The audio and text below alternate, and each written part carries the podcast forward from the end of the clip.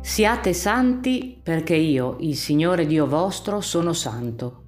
Questo è l'invito che troviamo nel libro del Levitico e che Gesù riprende parlando alle folle sul Monte delle Beatitudini.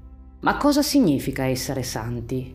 Non è forse una meta decisamente fuori dalla nostra portata?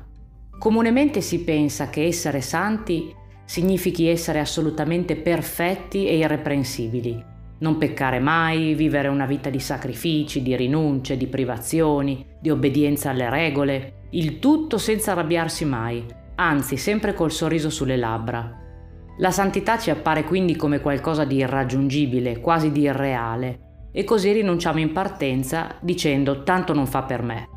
Ma allora come mai Gesù esorta le folle a fare qualcosa di impossibile? Come se non conoscesse la debolezza e la fragilità della nostra natura umana?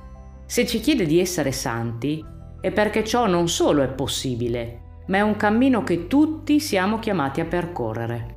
Non a caso, nel versetto del Levitico, la traduzione italiana utilizza il congiuntivo esortativo siate, ma in greco il verbo è all'indicativo futuro, voi sarete santi. Gesù lo dà per certo, è un dato di fatto. Noi saremo santi, cioè diversi, nuovi. Nei primi tempi del cristianesimo il termine santo indicava genericamente qualsiasi cristiano, reso sacro da Dio per mezzo del battesimo, quindi diverso, nuovo appunto. Per questo San Paolo indirizza la sua lettera ai santi che sono in Efeso intendendo rivolgersi a tutti i cristiani di quella comunità.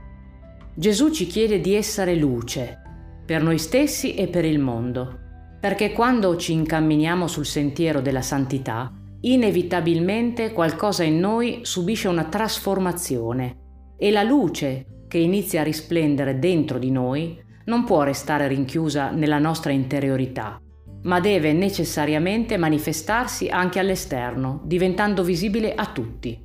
Anzi, proprio gli altri saranno la cartina tornasole della nostra santità. Quale sarà la reazione delle persone intorno a noi di fronte al nostro cambiamento? Alcuni sicuramente ne saranno infastiditi e avranno da ridire, mentre altri ne resteranno affascinati e vedranno in noi una fonte di ispirazione. Ma in un modo o nell'altro se il nostro cambiamento sarà autentico, provocheremo una reazione nelle persone intorno a noi, stimolando in loro delle domande che magari porteranno a una presa di coscienza e al desiderio di conoscere la fonte di questa nostra nuova luce. Non saranno infatti i nostri discorsi, le belle teorie o le catechesi a fare breccia nel cuore degli altri, ma la nostra vita, il nostro modo di affrontare le difficoltà, di relazionarci con gli altri, di ascoltare, di accogliere, di amare. Ci vuole coraggio per cercare ogni giorno di portare al mondo la luce di Cristo, perché questo inevitabilmente ci renderà pietre di scandalo, segni di contraddizione per un mondo che ormai è assoggettato al politicamente corretto, un mondo in cui abbiamo solo diritti e nessun dovere, dove il profitto viene prima di tutto dove chi non produce non vale niente e può essere tranquillamente sacrificato. Essere santi significa decidere di rifiutare categoricamente questa logica, rivolgendo la nostra attenzione proprio verso i più piccoli, i più bisognosi, quelli che la nostra società scarta perché improduttivi e dunque inutili. L'unica via per poter fare questo, per avere la forza di andare controcorrente, è quella di vivere un'autentica e profonda relazione con Cristo, per ricevere da Lui l'energia di cui abbiamo bisogno. Cristo è il sole, verso il quale dobbiamo orientare il nostro sguardo per rifletterne la luce, proprio come fa la luna, che non brilla di luce propria, ma che riflettendo quella del sole è in grado di illuminare anche la notte più buia.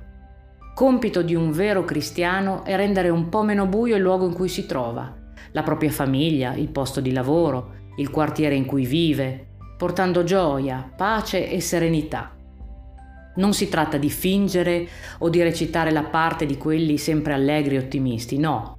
Si tratta di decidere ogni giorno di seguire le orme di Cristo, chiedendosi cosa farebbe Gesù in questa situazione, come si comporterebbe nei confronti di quella persona particolarmente antipatica, come affronterebbe questa difficoltà? Certamente non è facile, ma è possibile. È possibile portare al mondo l'amore di Cristo, a patto però che noi per primi ci sentiamo amati da Lui, perché non si può donare ciò che non si ha. Io credo che un santo sia semplicemente un peccatore che si rende conto di esserlo e che proprio per questo rimane assolutamente stupefatto di fronte all'immenso amore che Dio gli manifesta ogni giorno. Di una cosa sono sempre stata convinta perché l'ho vissuta anzitutto sulla mia pelle. Dio non ci ama quando siamo bravi e buoni o perché siamo bravi e buoni. Lui ci ama a prescindere, così come siamo. E da questo amore assolutamente illogico, irrazionale, verrebbe quasi da dire ingiusto, scaturisce per contro la nostra risposta d'amore. Io sono peccatore e nonostante questo Dio mi ama immensamente. E proprio l'assurdità di questo amore mi converte e mi porta ad amarlo a mia volta. Essere santi significa rendersi innanzitutto conto di questo. Sentirsi sempre peccatori, eppure sempre ingiustamente, immotivatamente, gratuitamente amati da Dio.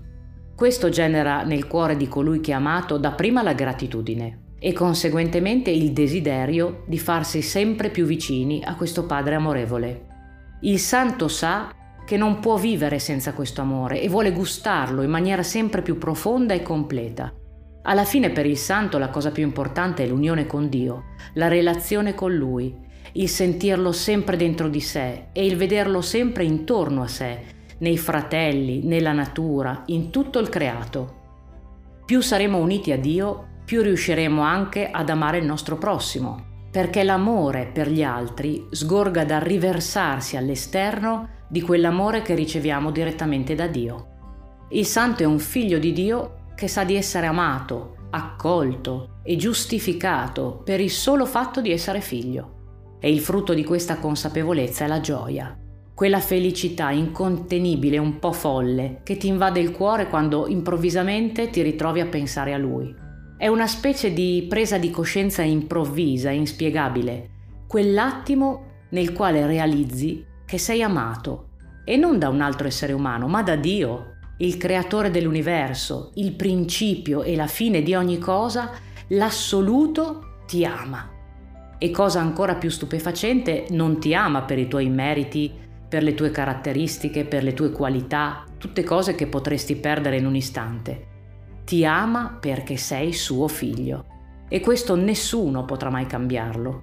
A volte quando questa verità si fa presente dentro di me, vivo dei momenti in cui mi sento invadere da una gioia così grande e dirompente che temo possa esplodermi il cuore. In quei momenti le paure scompaiono il dolore fisico svanisce, la mia stessa individualità viene meno. In quei momenti mi sento parte del tutto e quindi parte di lui. In questo si esplica talvolta il mio essere figlia, nel sentire, senza ombra di dubbio, di essere parte di Dio. È impossibile non piangere di commozione e di gratitudine di fronte a questa consapevolezza. Viene voglia di dirlo al mondo, di rivelarlo a tutti, perché tutti possano sentirsi così. Tutti dovrebbero sentirsi così. Figli amatissimi del Padre più fantastico che possa esistere. Un Padre onnipotente che non permetterà mai che ci perdiamo, che non ci lascerà mai cadere, che sempre verrà a cercarci per prendersi cura di noi con tutto il suo amore.